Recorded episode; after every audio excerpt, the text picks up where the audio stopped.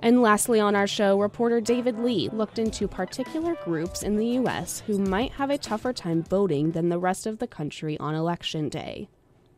In a radio address from the White House, Franklin D. Roosevelt once said that the only people able to deprive an American's right to vote were Americans themselves by not voting.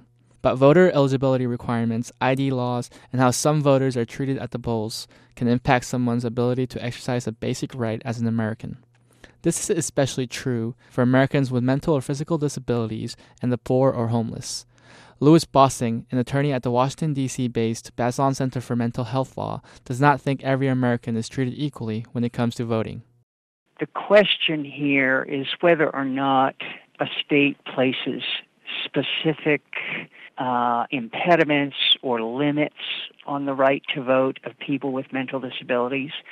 Some states do uh, place uh, restrictions or tests on on people uh, with mental disabilities that they don't put on people without disabilities.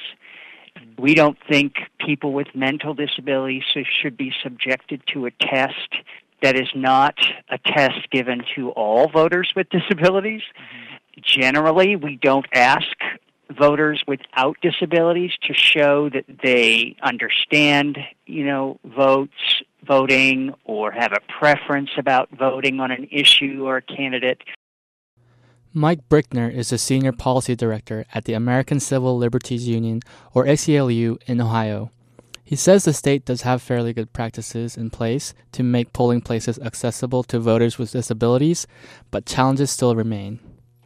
I think that what many people with disabilities um, uh, encounter are more along the lines of attitudinal barriers where um, it's really their interactions with people who are um, elections officials or poll workers or other voters that oftentimes um, makes them feel unwelcome um, and makes them feel as though uh, they can't or should not participate in the uh, election system. Rachel Vacanti is a graduate student at Ohio University and has a visual disability. She's one of an estimated 19.1 million Americans of voting age with a visual impairment. She voted two years ago and says the process could be better. It used to be that you would have to go into the box with a sighted reader who would basically read the ballot to you, and you could tell them what to mark, but you wouldn't necessarily know if they marked exactly what you said or who you said. So there could have been some possible fraud, and it just was very uncomfortable for people as well, even if they knew that the person marked who they said. It was still very uncomfortable because you knew someone else knew how I voted, and that's very much a private right. While technology can help those in need of accommodations for physical or mental differences, for those lacking a basic address, voting can be seen as almost impossible. Well, voting is is based on your residence. So since homeless people by nature don't have a residence, it's really difficult to figure out where you can get mail, how to get back to the place where you get mail to vote in that precinct. We have the issue of having to get ID for mm-hmm. individuals. That was Brian Davis, Executive Director of the Northeast Ohio Coalition of the Homeless, or NEOCH. Ken Payton, the voting coordinator of the organization, goes out into the streets of Cleveland every day during election seasons to get homeless people to vote.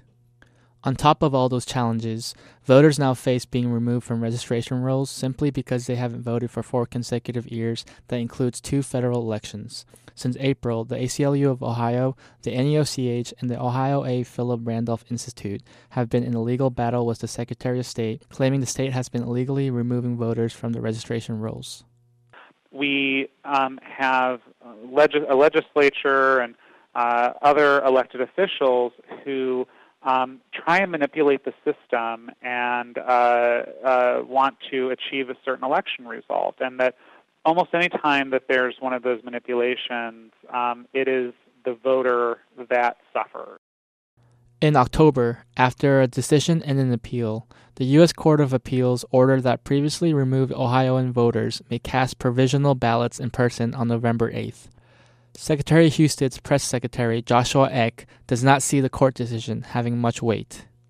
The goal that we have is to find the balance between making it easy to vote uh, and also hard to cheat because we have a responsibility to make sure that everybody who wants to cast a ballot has the ability to do so, uh, but also a responsibility to make sure that the election is fair. So uh, it's about finding that balance, and I think that Ohio has found that balance, and uh, which makes it unnecessary for there to be politically motivated lawsuits on these things. Children in America recite the Pledge of Allegiance at schools. And the last part says, One nation under God, indivisible. As of now, there seems to be some division in the practice of the nation's most basic power. For the outlet, this is David Lee.